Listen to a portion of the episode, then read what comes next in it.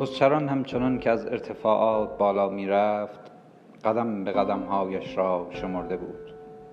از آخرین صخره درست 1900 پا تا سطح دریا.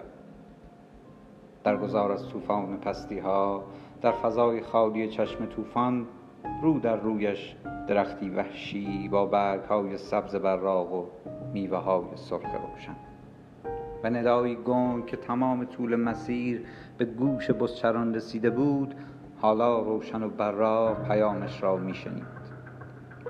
درخت با بزچران چنین میگفت: تو را و فرزندانت را شکوهی ابدی خواهم داد. بزچران پرسید: پس اما کی؟ درخت با بزچران چنین گفت: تو را میوه سرخی خواهم داد.